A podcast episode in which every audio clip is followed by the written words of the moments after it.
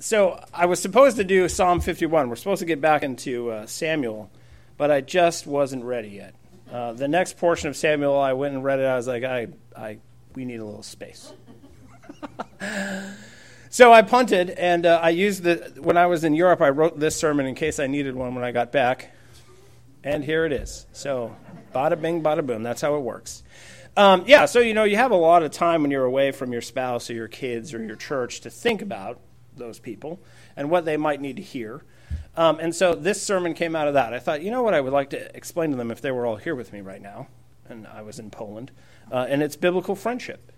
And so the verses are in Ecclesiastes, chapter 4, verses 9 through 12 is what I'll be talking about. The other issue that I want to get into, but, I, but we have so many things to talk about, uh, is church discipline. And just, I think a lot of us, it's new to us. So we're going to be, uh, I, am going to be talking to the guys, and I think the midweek newsletter, we're going to do some instruction on just like some verses and some explanation of what it is, how it works, what to expect, what not to expect.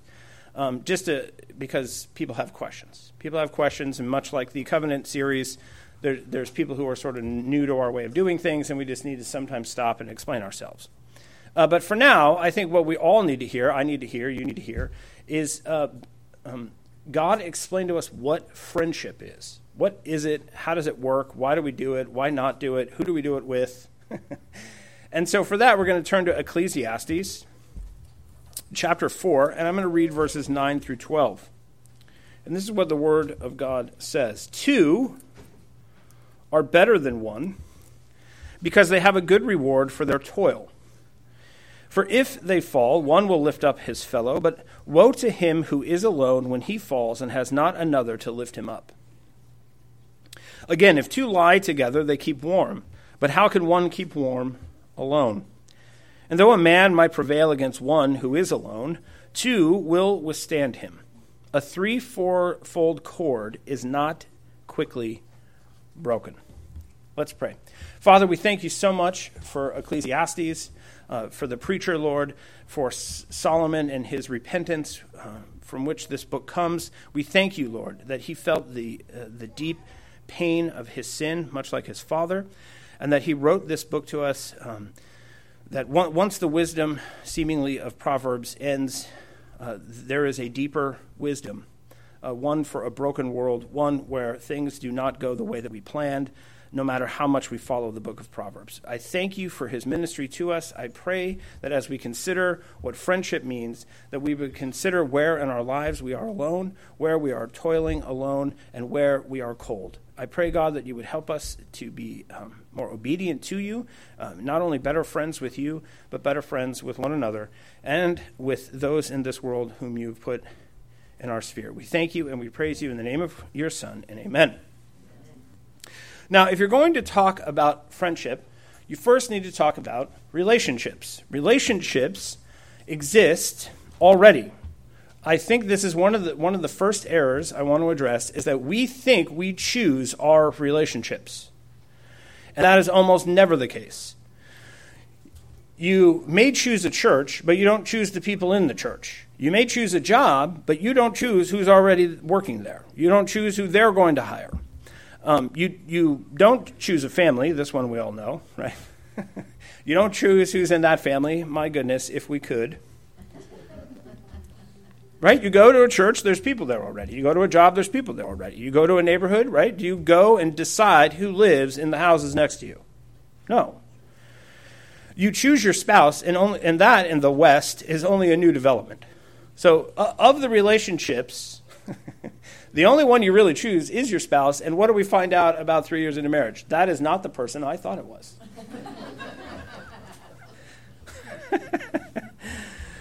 so, all of our relationships exist because God is sovereign, because God has a plan. God has a plan for you, and He has a plan for them. And the reason that He puts the people together that He puts together is because they are supposed to minister to one another. We are all of us not just being worked on by God, but we are, in fact, tools in His hands. That, and, and we are, in fact, the means, because God always works through means, of working on one another. Now, how this doesn't work Okay? God sits down with you and says, okay, let's address person A. Now tell me what person A needs. Let's, all right? And you go to work on them now. That is not what I'm talking about. If that's what you think friendship is, then I am glad you're here. Okay? We do not decide to have relationships, they exist already. What we decide is are we obedient in those relationships or are we not? That's the thing that we have control over. Either we're, we're being neighbors like we're supposed to be, we're being siblings in the church like we're supposed to be, we're being spouses like we're supposed to be, parents like we're supposed to be, grandparents, friends like we're supposed to be, or we're not. That's the part that you have control over.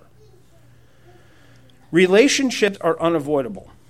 So it's not whether you have them, it's with whom and, with, and, and how you're be, behaving and obeying in those relationships.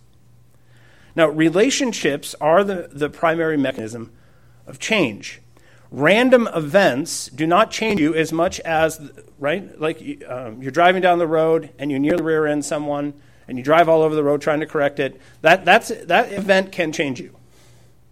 But that is, right, that is not how God primarily works. But how He works is He puts a person in, in your life, and you've got to love them over an extended period of time, and that love costs something. That love does something to you and to them. And it's this slow, methodical change that happens to us in relationships, which is the point of the relationships. Okay, God, God is he is he is somebody who's working on us like Michelangelo worked on marble. He is working on us like Michelangelo used paint. It's one stroke at a time. It's one stroke at a time. It's very slow. It's very methodical, and it happens over a long period of time. Now, most of us do not want to expose our conscience to a different perspective. We don't want to expose our frailty. We don't want to be in need. We like uh, we don't like alternate opinions. We don't like various interpretations, right? I, I, have said it again when I was in Poland. Trust me, hell is other people's music. I hate other people's music. This is one, one thing that is like a massive weakness to me. I hear other people listening to music and I'm like, please stop it. And, and I, I don't like it. You know what I want? I want to go to my house where I can turn my music on and I can turn it up or turn it down and change the song or not change the song or repeat the song, or my poor wife listen to the same stupid song 50 times. And this is an example of what we're like. We don't like this. This is an area that I literally have to be very careful not to be really rude about. And why? I mean, it's music, right? Who cares? But you try driving in a car from Poland. Don't even get me started. I'm not sure what it was. Anyway, see? Look at the effect it has on us. We don't like that. We, we like creature comfort. We like to do the thing that we like to do the way we like to do it. And, and what happens when you have, right, when you start adding people into your life, you have fewer opportunities to just do whatever you want the way you like doing it. Getting married, having kids, right? Okay, most of us can extend that far, right? We're like, yeah, families, let's do this. But then you start adding even more people right? And sometimes uh, it's, it's exactly how it works. Well, listen, I had to give up not listening to my own music at home with my kids, and I'm not doing it for you, right? You're going to sit in the car and you're going to listen to what I listen to. so your, wife, your spouse and your kids can quickly take up what little relationship patience that you have. But you go to, you know, you go to work and there are people. You go to church, there are people. You go to the grocery store, there are people. You go out, uh, this is the one I, I sometimes look, look out my window to make sure nobody's in their yard so I can go get the mail and come back and not be bothered. Now, I'm sure none of you do that. Right? You're like, if that guy sees me, he's going to talk to me, and it'll be an hour before I can get out of it. And this is the way that we are. This is why we need to hear this. Because biblical friendship is the thing that we all need to grow up in a great deal. Every, every single person in this church, I am convinced, needs to hear this. You were, uh, you were not made excuse me, to be an island. You weren't redeemed to have a one on one relationship with God. You were made to sharpen and be sharpened. The extension of your relationship with God is your relationship with one another. You, you don't just have a one on one relationship with the head of the church, he's the head of the church. So, what necess- what's necessitated by this is that you have a relationship both with him and the church. And for us, right, there's a balance here. We are like, okay, uh, I'm a member of the church, And so I will sit at home and I will listen to what I want to listen to as far as podcasts go, and I'll listen to Piper and I'll listen to Alistair Begg, and I have I have a church, and it's all these great saints that really fill me up, because I have the church. And you're like, yeah, well, there's a church that meets down the road. How about no? Okay. Or you get the reverse, and in our circles, we're probably more prone to this one. I have a church, and that's it. It's the people here, right? Like forget the forget the Lutherans down the street. Forget the Greek Orthodox guys. In our case, forget the other Presbyterians, even, right? The CRC PCA thing. Forget those guys. I got my church. And you can't have one or the other. It's both. It's both. And, and our problems with this extend from our basic problems with just having relationships. I mean, look, look at the world, right? Marriages, families, um, relationships at work, discipleship, all these different things, you can tell we have a serious relationship problem. Now, Paul David Tripp, he wrote in a book, uh, Re- Relationships Are a Mess Worth Making. It's a great book. Relationships Are a Mess Worth Making. He wrote this Are relationships optional for you? The arguments from Scripture and daily life say absolutely not. If my identity as a human being is tied to community, then to deny, avoid, escape, misuse, exploit, or destroy it is to deny my own humanity. You deny your humanity every time you avoid someone. When you get angry with your children, when you opt for isolation over facing your hurt, when you exploit another human being, or when you give way to bigotry. James 3 9 says, With the tongue we praise our Lord and Father, and with it we curse men who have been made in God's likeness. Whenever you curse another person, you are destroying the thing you were both created for God shaped community. Ultimately, you are cursing the God who made the person, which means you have denied not only another's humanity, but your own as well. Now, first, every human being, I'm going to explain some assumptions that he makes in this quote.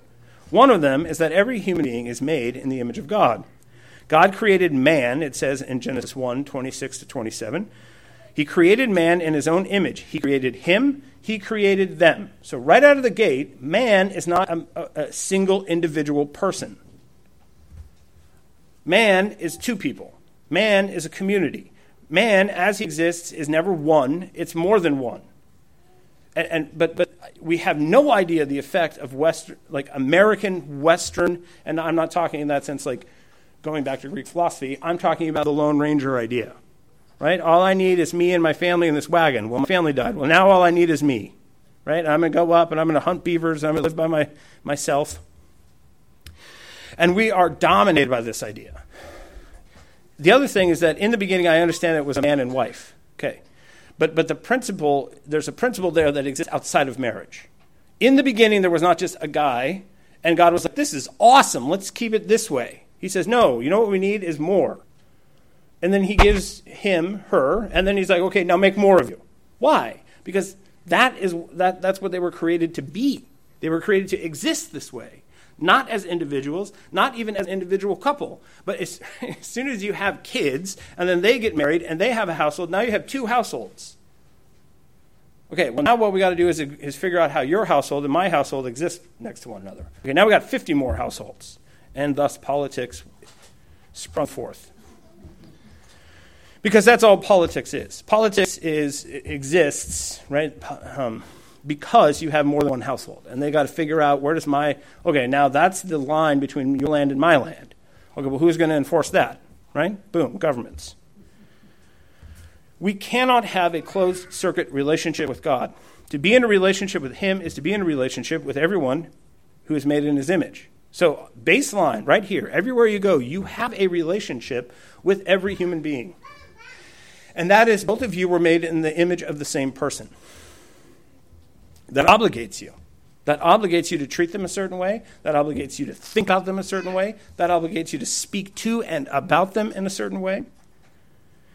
Now, further, man needed help. It says in Genesis 2:18, "Then the Lord God said, it is not good that man is alone. I will make a helper fit for him. Now, the first community, uh, as I said, is a, is a, husband and wife, but a man at his desk at work is the same. He, it's not good that he's there alone, he needs a helper. A man in the front lines, right? Working, how, how would we feel if we were like, yeah, we got this guy, and we're now going to send him to the front lines? No, you would see him in the front lines and be like, this is not good that he's alone. he needs helpers. A man in the waiting room of the hospital is the same way, right? There is a man in the waiting room uh, of the hospital. His wife is in, going into emergency surgery. It is not good that he is alone. And, and if you, I could go on and on and on. It is not good that we are alone. But what do most of us want? I want to go home. I want to make sure I get from my car to my house without my neighbors bothering me. And I want to get in my chair and I want to turn on my music. And hey, kids, go in the other room and watch a video. And I want to be alone. Now, why? Why do I want the very thing that God says is not good? Now, okay, hold on. Hold on. Let's we always have to be careful here. Is it always evil and wicked and sinful because you want to just sit quietly and stare out the window? No. I'm telling you, it's therapeutic. You should, in fact, try that from time to time without the music. But why is it that that is like the thing that I'm like, I'm just like, do what you got to do so you can go home and sit by yourself in the leather chair? Sometimes this is how I think. And I think, why, why do I want the very thing that God said was not good and that was not good for me? Why do we live this way? Now, on top of the fact that we're all made in the image of the same person, persons, sorry, triune God, Jesus is the head of the church. So you can't have him without the rest of the church. Dietrich Bonhoeffer, in his extraordinarily fantastic little book, Life Together, wrote this Christian community means community through Jesus Christ and in Jesus Christ. There is no Christian community that is more than this, and none that is less than this. Whether it be a brief, single encounter or the daily community of many years, Christian community is solely this we belong to one another only through and in Jesus Christ. You can't have me without him. I can't have him without you. And, and, and round and round and round we go. But we think we can have friends apart from this, don't we? Because this is like a big argument. Well, can you have friends who are not Christians? Um, yeah, I, I would count them as your friend. I wouldn't consider myself theirs. And, and this is very controversial. Why? Because unless you have real fellowship, real meaningful fellowship, the only fellowship in marriage and church and friendship is if it's in Christ. Now, you may have acquaintances that you're very friendly towards, that you have a lot in common with, that are very sacrificial toward you, and, and, you're like, okay, this guy's great. This is we call them in our household righteous Gentiles. It's a funny phrase that I read in a book years ago, and it's a way that my kids differentiate between those in the world who are not hostile towards us and those in the world who are. Well, that is a very righteous Gentile. We love that guy. We'll have that guy over for dinner and we'll treat him well.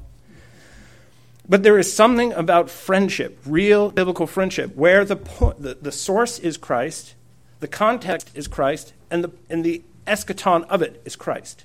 That's friendship.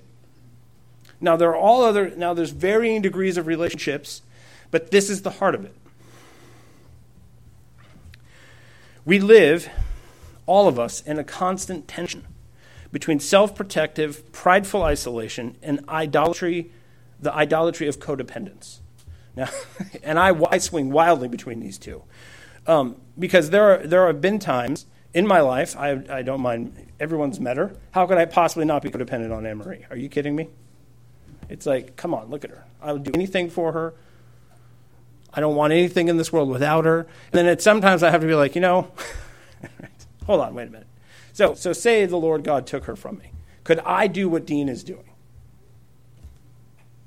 See, we, we, we all of us are, are, are swing between these extremes. You're like, you know, if you actually thought about it, some of us are actually way more codependent than we realized. Because what would we think of God if He took that person from me? Now, the other ditch is absolute isolation. You know, myself can't handle all of these people telling me that I'm a jerk, acting as if I am a jerk right? I am going to protect myself by just not even having to deal with people. People and their problems, people and their questions, people and their accusations, people and all their nonsense, because most people are idiots. So you have those people, but you also have people who truly, truly, in their life, there is an idol and it is a relationship in their life. We live in an era where we create our own realities. This is right. I'm a man or woman because I decide to be. I'm a he or they or it or whatever because I decide to be, right? My commu- my family isn't not my family, my family is who I choose to be my family. And this is very, right? What, what is a nuclear family? Now, when I used to work at the county, they'd have all these definitions of what a family is, and I didn't recognize my family in most of them. It's called the patriarchy. Anyway we create our own realities. And so what happens is, is we create these false realities all the time. We're, we're not immune to this when it comes to friendships.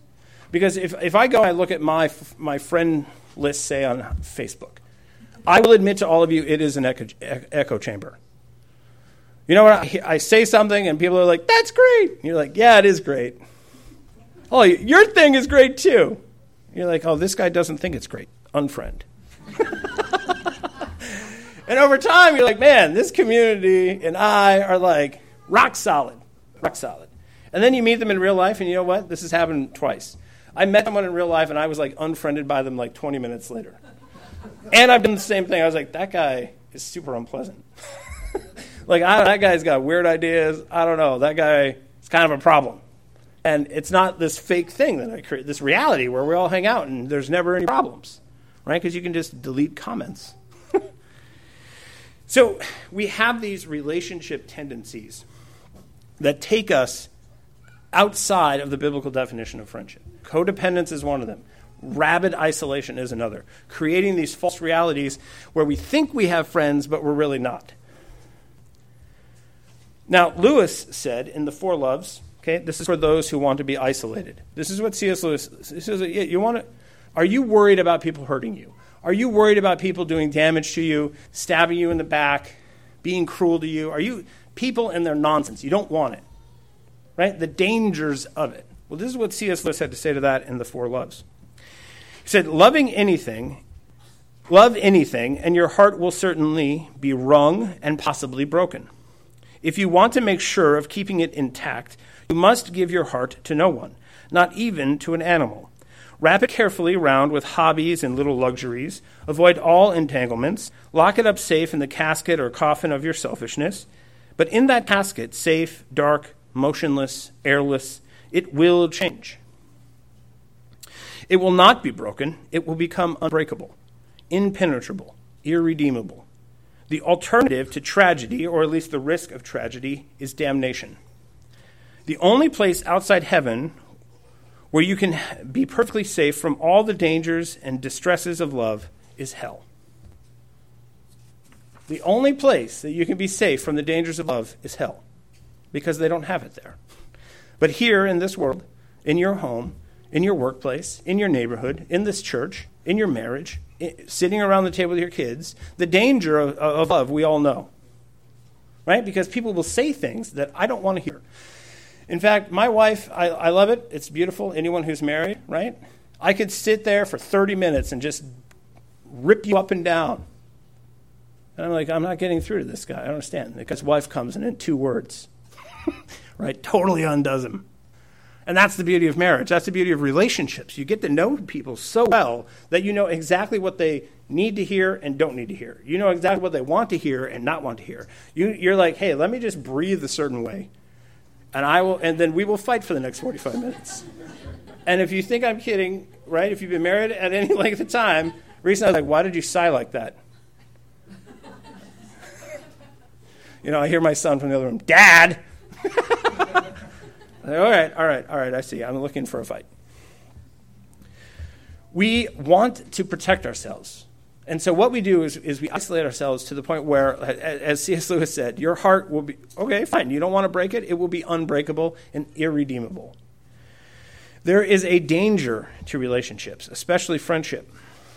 Um, the other C.S. Lewis quote that I like a lot, this actually, of all the things, okay, Doug Wilson, he, he has like his little signature tag on his Gmail account, and then he has this quote underneath it. And I thought, of all the quotes in the world, for him, right? You would you would think it would be something out of like Psalm 98 about crushing the skulls of God's enemies or something. he just has this reputation of being a ferocious guy. But this is the quote at the end of his tagline. It's from C.S. Lewis, uh, Surprised by Joy. Friendship is unnecessary, like philosophy, like art, like the universe itself. It has no survival value. Rather, it is one of those things which give value to survival. There's no value. No value, right? What, what is the value? What is the value of philosophy? What is the value of art?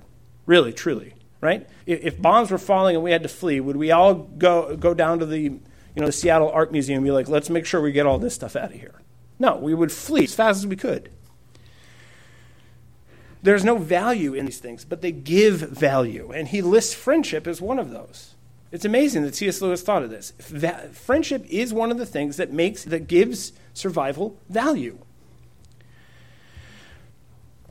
Ecclesiastes 4:12 And though a man might prevail against one who is alone two will withstand him a threefold cord is not quickly broken A threefold cord is not easily broken there is survival and value in friendship the man who has a friend is not cold. The man who has a friend falls down and there is someone there to help him up.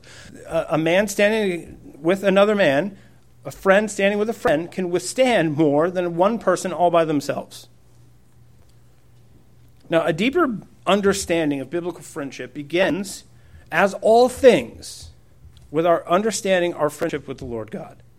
Did you know that you are his friend? Now, you may have known that you're his child. You may have known that you are his you know, bride. You may have known that you are his subject. Right? There's all these ways that we talk about God that we're very used to. But did you know that you are, in fact, his friends?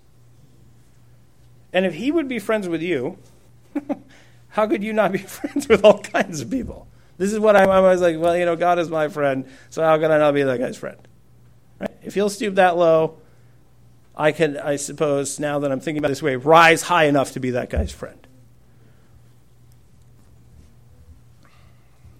Few things could be more unnatural or incomprehensible to the unbelieving imagination than the willingness of God, who created the universe, to become a friend of mortals whose lives are a mere breath.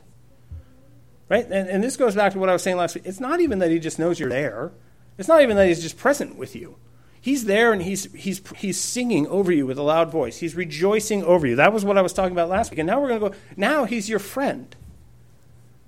He's not just there, he's your friend. He cares about what happens to you. He cares about where you came from and, and what you're doing and where you're going. Now, Aristotle, in his Ethics, famously said that there could be no friendship between gods and men. Any more than a man could be a friend to his slave or his tools because they were too dissimilar in nature. Aristotle, comparing a slave to a tool. That's funny. So, in, in classical mind, there's no way, right? If there are gods, they are not our friends. And you go and you read Greek mythology, and you're like, yeah, no, they are not friends. They are anything but friends. And this is the unbelieving mind. If there is such a thing as a God, there's no way he's too dissimilar to be friends with created things, with mere tools. Remember what I said? We're tools in the hands of God. How does, why, why, why I, I am not friends with my shovel. Like, can you imagine? You're like, hey, I'm glad you're here. We're going to have a beer with my buddy. And you go out on my back porch, and there on the chair next to me is my shovel. And everyone would be like, quick, call Joel. right? Is Dean busy? He needs to come back. Mike is sitting in the backyard with a shovel. Now, that, that would be absurd. And yet, and yet, here we are sitting on God's porch like a shovel, the tool that he uses. But you've risen above a, a mere shovel. This is, staggers the mind. This is hard to comprehend. This is so humbling that, again, how could I not now look at other people and get over myself when it comes to being their friend? Right? I, I mean, here I am, just a shovel on the God's porch, having wine with him, having a feast with him, worshiping him, coming into his, his councils, coming into the inner circle. He's telling me things that most people don't understand. He's caring for me in, in ways that I can hardly describe. I, am more to him than just a shovel. And, and this is what we read about key characters in the Bible. Moses, the, uh, he, he, he went into the tent of meeting, and this is what it says of him. He, Moses met with God face to face as a man speaks to his friend. So this isn't something that just Jesus taught us. Again, Jesus came to reveal things to us that were true, not to become things that God had, wasn't already. This is a key thing about Jesus. He didn't come to become something, he came to reveal. So there's Moses in the tent of meeting, meeting face to face with God, the, God, Yahweh, as a man meets with his friend. So there's God and the shovel sitting around in the tent of meeting having a good old time. And the shovel comes out, and he's so radiant that they then have to cover Moses' face because it, it terrifies everybody else. Right? I, I've spent time in my backyard with a shovel. It never becomes more glorious than what it is. But we're hanging out with God, and what's happening to us? Our faces are shining in such a way that they should be covered because we're being beautified. Right? The beatific vision is happening to us. So Jesus comes along and he doubles down on this whole idea. In John 15, he says, This is my commandment, that you love one another as I've loved you. Greater love has no one than this, that someone lay down his life for his friends.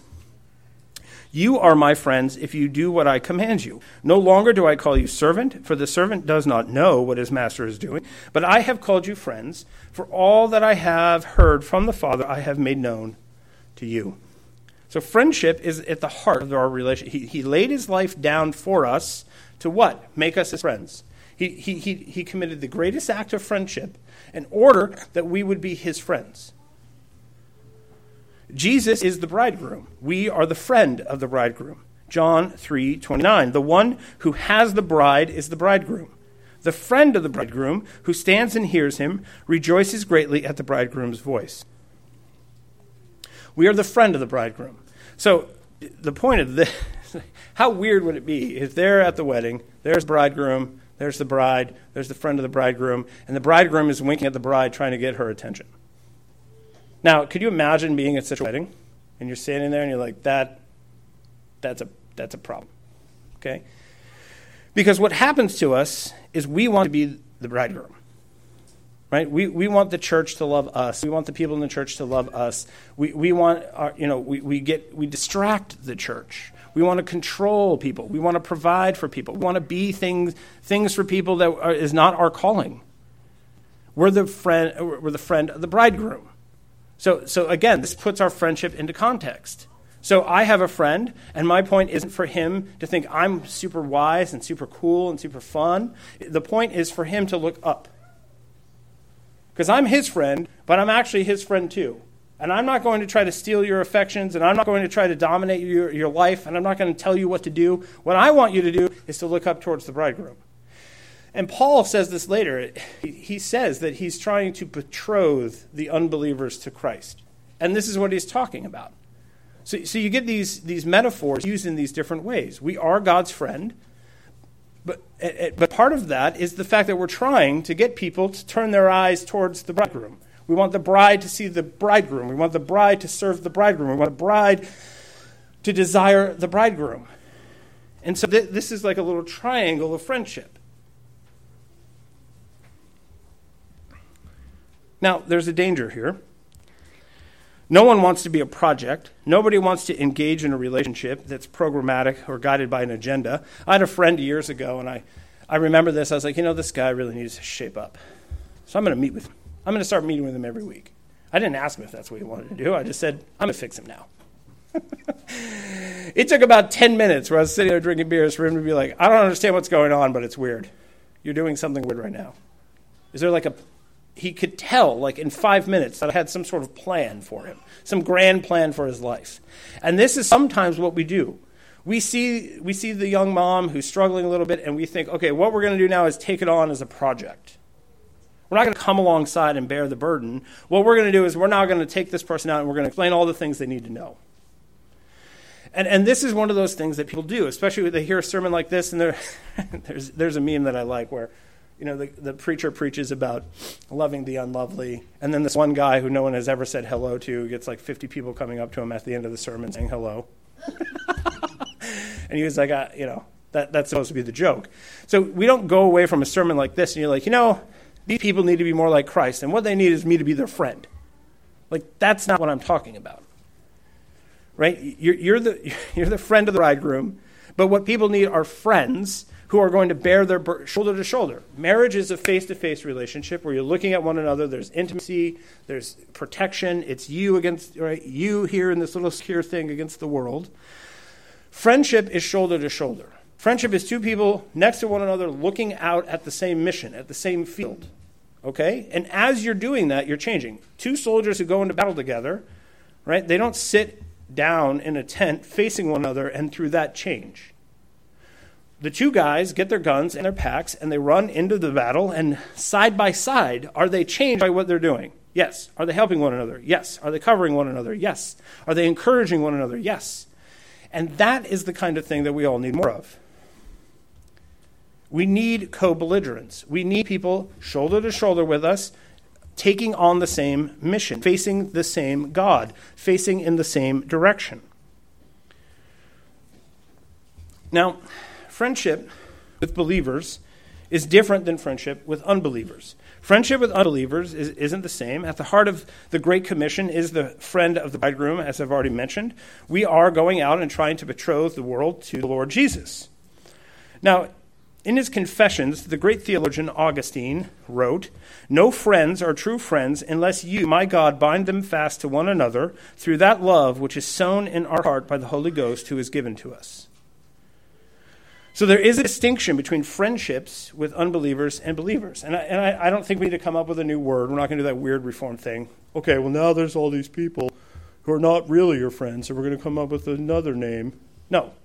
We just have to make a distinction between friends who are believers and friends who are not. Tim Keller wrote, Friendship is, not, is, is only possible when there is a common vision and passion. For believers in Christ, despite enormous differences in class, temperament, culture, race, sensibility, personal history, there is an underlying commonality that is more powerful than them all. This is not as much a thread as an indestructible cable. So your baptism and my baptism, no matter what, right? You, and, and I recently had this reinforced. I can be sitting there with people who do not speak English, and I do not speak Polish, and, and we're sitting there, and there is this weird commonality. And, I, and, and when I went out and about uh, around and I'm wandering around Poland, I, was, I felt far more comfortable that this guy was with me than not. Why? Because I, I, I, just, I, he's with me, right? We're united to one another in a way that, I, that I'm not united to any of these people by language, right? You could have had somebody there who spoke English, and I would have felt less comfortable because I don't know them. There's this unity in baptism. There is a unity that we have that you cannot replicate in the world. Now, I have friends that go back. I, I have two friends specifically that I've had since I was 14, and I will not abandon them. And they are my friends, but they are not the same way that Joel is my friend, or Justin is my friend, or Peter is my friend, and Steve is my friend. It's completely different. Why? Because what I want and what, what the men in this room want is the same. What I want, and, and this guy that's known me, though, since I was 14 years old, what we want out of, this, out of ourselves and out of this world and out of our work and out of our, our marriage is not the same. There's a discord there. And we have to be very, very careful. This does not mean that we then don't have relationships with people outside the church. What it does mean is we have to understand, right? Because sometimes we'll be like, oh, well, this person gets me better, more. This person understands me. This person, he's not a believer. But when I talk to him, he totally understands me. And I go and I talk to this brother, and he keeps telling me I got to stop doing this. You're like, well, what is, that guy, right? Now, hold on, hold on. You, you can see right on the face of the problem. But, but yet we, right, we check down and have relationships, communal relationships, friendly relationships with people who really aren't that good for us. Right? Your, your neighbor might like to sit in his garage and drink beer with you, but what are you talking about? Why are you there? What is the purpose? What is the point? Where is it going? Now, if it's you being strategic, trying to get, right, to betroth the guy to the bridegroom, okay, cool. But is that, is that why you're there? Or are you there because he's got good beer and he talks about nothing but sports and that's it? And you never have to admit to anything. You never have to hear advice you don't want. you never have to get addressed by anything. There's no awkward questions about your spouse, your kids. It's all very, hmm, and this also happens to us with coworkers at work. It's very easy to sit in a break room for 30 minutes and talk about essentially nothing. And then you're like, yeah, this, this person really is great to hang out with. I feel better around this person. Now, what we're going to do is we're going to go out after work. And what's the relationship based on? Where are you going? What are you talking about? Are they asking you hard questions? Are you asking them hard questions? Where, what's the purpose? And, and I think that proximity has more to do with it than anything. Proximity, proximity, proximity. Proximity and ease. We are modern people who like things that are close and things that are easy and things that I can stop when I want to stop them. I can change the song when I want to change the song. I can leave my neighbor's garage when I want to leave the neighbor's garage. Right? I can leave church at the end. Oh, there's everyone talking. Got to go. Right? We like to have all this control over ourselves and over our circumstances and over who we allow in to the inner circle. Now, we here can think of an idea that we've already been hearing about through Samuel, and that is the fact that true biblical friendship means you, you have united souls. Your soul is knit to the other person's soul. Now, who knit it? You? No. No, right? If you're if he, they're in Christ and you're in Christ, then you're in one another in a sense. And, and this is what we've seen with Jonathan and David. Excuse me. Their friendship is described how? It's described as, as two souls being knit together. They, they have deep emotion, they have intimacy, they have open communication, they have a willingness to do anything. They'll throw other, right? His Jonathan's relationship with his father is not more important than the one with his friend. Their relationship with their wives is not m- more important. They vow to take care of one another, so much so that David takes care of Jonathan's son after the, he dies. The hesed that they show one another is what uh, so much of 1st and 2nd Samuel is about. This love, this unity that they have. Now, don't you yearn for that kind of relationship? Now, I know, I know that you're, right, if you're married, marriage is a kind of friendship. And in the Song of Solomon, she refers to uh, Solomon as her friend. Jesus says there's no greater love than a man lays his life down for his friend. And, then we're told by Paul to lay our lives down for our wives. So, so marriage is a kind of friendship. And, and I think far too many of us, in one sense, settle for that. Well, I've got this friend. I'm not friendless. yeah, but that relationship is very, very different. Because I love everybody, but I highly doubt that your wife is going to say something to you, the kind of thing I would say to you. like, right? Your wife is not going to say, beep, you, you're an idiot. And don't do that. Stop it. You're a moron. Right? I mean, maybe you have a wife like that. Maybe you need some friends for the other reason. Maybe you'll need friends because they'll love you just as you are. No, I'm kidding. So many of us marriage, it's, it, it's a different thing because you're there together every day, right? And, the, and, and as I said, slowly, you're slowly moving in this direction. But there are times where what we need, right, are, are, are, people shoulder to shoulder with us. And, and, and, and here's, an, here's an example of what I'm saying. Sometimes I, I mean, my wife says things to me, I'm like, I, um, call Annie. I have no idea what you're talking about right now. I have no idea what to say to this. You, if you want me just to make a decision and help you to make a decision, you don't want that. I've been married long enough now. I don't want that. But what you should do is call so call this person and that person and find out what you should do. I don't know. And, and this is true, right? Sometimes you need somebody to face the same direction to you, same the pro- same problem with you, because there is there's there's something there that another man would understand or another woman would understand that you, that your spouse wouldn't. But, but then you have other problems. Then you have two ladies who are, in their, who are thir- both 30. One's been married eight years, one been married 10 years. All their problems are exactly the same. And they're giving each other advice. And that's great because you have shoulder to shoulder. Awesome. Okay? But, but perhaps the two ladies should go over here where this lady's been married for 30 years and say, hey, here's the problem that we're having. Because what I find all the time is, is how often my, my older friends laugh at my problems. Like I sometimes laugh at my kids' problems. You know, the kids are very emotional, and you're like, oh, you know what? You're so worried about this. Just eat another bowl of cinnamon toast crunch and watch some cartoons. Okay? Life is going to be fine. It's going to be okay. There is a God in heaven, and here's some cinnamon toast crunch. And, and sometimes, I won't name names, there are older people when I'm talking to them and I'm just like. And they're just like, oh, here's a cigar. It's okay. It's all right. Do you want another beer? It's all right. Okay? God is in heaven. You're going to be fine. And I'm like, yeah, yeah I am going to be fine. And, and this is what there, there's, there's an element where, where we do get stuck in these ruts where it's peer groups. Right? And, and we've learned to do this as modern Americans. I, I went to kindergarten, and you know what? Everyone there was the same age. I went to first grade, same thing. Right? Fourth grade, fifth, all the way. All the way. Through. College was the first time where I was like, wow, this is crazy. There's like a 35 year old and a 17 year old, and I'm 24, and this is kind of weird. And, and that was the first time where I was like, wow, you know, when we hang out after class, it's very strange. Uh, because the older guy is like, yeah, kids, you need to go home and study now. and it's like, what do you mean study? We're going to play Xbox. And, and, and you needed the older, wiser person who was there to help you. But I also needed the other guy who understood, man, I stayed up all night playing Xbox. What am I going to do? And you're like, drink this coffee. okay, take this caffeine pill. We're going to be fine. So you need both kinds of shoulder to shoulder relationships. And, and, I think this is, this is what happens. We, we get stuck in the marriage rut, the, the family rut, we get stuck in the peer group rut. And, and there's, there's more depth, there's more beauty, there's more wisdom, there's more challenge available to us. And, and thinking, oh, okay, it's my responsibility to choose. No, you, right? You look around. There are people of every kind of peer group, every age group, every kind of marital status. You, have got single people, you have married people, you have married people who were divorced once before, right? There's all these categories. And, and there's life wisdom there, there's experience in what they, they've endured.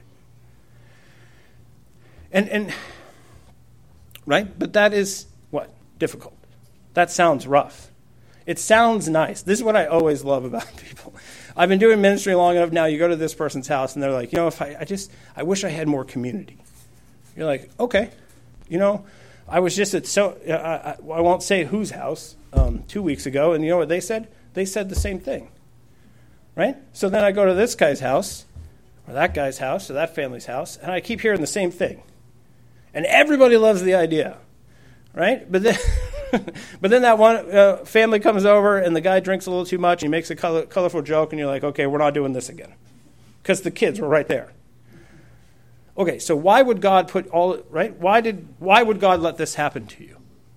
And is, are we going to fix it by just eating cinnamon toast crunch and watching cartoons? No. Okay, so now the husband's got to call the other husband. You got to right, and, and and this is the other thing is that what happens every time you have people come over? If that's what happens every time people come over to your house, we have other problems. But we're afraid of this kind of stuff. We're afraid of what people might see, what people might say, what I might say, what might not be said. We're, we're, we're worried about being judged. We're worried about not being judged, right? I mean, no one noticed that I lost five pounds. And I have a son, he will remain nameless, who said, Dad, when you weigh 300 pounds, losing five pounds, it's like kind of hard to tell. And you're like, man, my sons are becoming my friends. because this is the right? And i mean just one more joke because it's so funny. There's that uh, i love memes. It's how real serious work gets done. There's the two girls and they're talking and the girl says I, do i look fat in this? And she's like oh no honey you look ma- amazing. And then there's two guys and the guy says do i look fat in this? And the friend and the other guy says yeah i have five fat friends and you're four of them. Right and like, now this is what I like. I love that kind of stuff. Why? Because it's true. It's like, man, what a generalization in two pictures. And, and I think that there is a lot. There, most of us are afraid. Most of us are uncertain. Most of us don't really know how to proceed. Okay, and and I'm going to. This is a, a, a suggestion that I've heard for many years. Get out the directory. You don't even have to go alphabetically. You just do one of these. Call them. Call them. Oh, well, that's a single woman. Oh, that's a single guy. Oh, they have kids that are four times older than me. What are the kids going to do? I have a tiny house. There are all these problems. Okay, and, and, and it is time for all of us to grow up. Because one of the things, actually remarkably, that we are known for as a church is the crazy community life that we have. And I, and I mean, yeah, yeah, uh, amen. But, but this is something that I was recently talking to somebody else about something else. Okay, so if I look at my church and I look at that church down the road and I think, oh, look at how much better we're doing. Now, Redeemer can win at that battle, in my opinion, all week long. Now, you, take, you look at this church and, you, and you're like, okay, well, now let's look at the standard that God has set.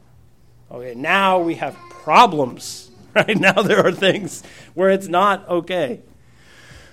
So, recently I've been posting things on Facebook about this, about um, how to do hospitality. But I'm not even talking about hospitality. I'm talking about making friends. Hospitality is just one part of it.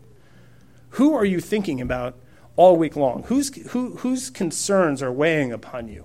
Right? Who, who needs encourage, an encouraging word? Who needs to be told, hey, just come and sit down and, and smoke the cigar, or not, eat this kale salad, whatever, and, and relax and calm down. It's okay because there are people in your peer groups who need friends. There are people across peer groups who need friends. All of us are in the same place. And I think the modern world has influenced us far too much. Okay, Facebook is not, it's not real. Uh, your work, right? The people, some of the people who live in your neighborhood, it's just too easy. Some of us just have relationships, it's just too easy. It's not what we're called to do. And there are a lot of needs, and you have needs. And why are we so afraid to talk about them? Why are we so afraid to ask about them? And, there's a lot of cultural stuff, and, I, and it's imperative that you guys go home and talk. What are the cultural things that are influencing you in this area that come from the world versus this? Right? Are, do you act like the friend of the bridegroom who's trying to betroth the world to the Lord Jesus? Are you shoulder to shoulder with people of various ages fighting the same battles? Is the point of your relationships Christ likeness or not? Because there are relationships you have that fill you with anger, fill you with bitterness, fill you with accusation, with feeling bad about yourself, with feeling bad about others. There's these relationships you have that are not having a positive effect on you. And those need to end or change. Okay? The, the isolation needs to end. the codependency needs to end. And what we need to do is be friends to one another the way the Lord Jesus is friends with us. And, and if you look at words like that in the New Testament and the Old Testament, you'll see all kinds of amazing examples of what I'm talking about. And it says, right, in Ecclesiastes, going back to the beginning, are you toiling?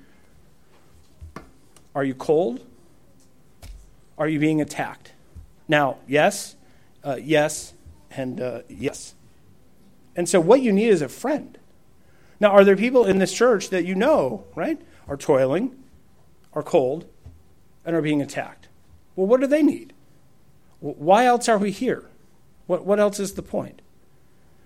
And, and, and this is an area where if we compare ourselves to other churches, we're fine. But if we compare ourselves to the standard of God, this is an area where we together collectively need to repent and confess and, and, and become far more obedient. Amen. Father, we thank you for your goodness and kindness to us. We thank you, Lord, for the Lord Jesus who laid down his life so that we would be his friends. I pray that we would go from here and that we would learn what it means to lay our lives down, uh, not only for our spouses, but for one another, to be better friends, Lord, to be the friend of the bridegroom, that we would uh, consider these things and that we would. Um, Lord, repent and confess where we need to, be encouraged where we need to, comforted where we need to, and that we would uh, be far more obedient to your Son, in whose name we pray, and amen.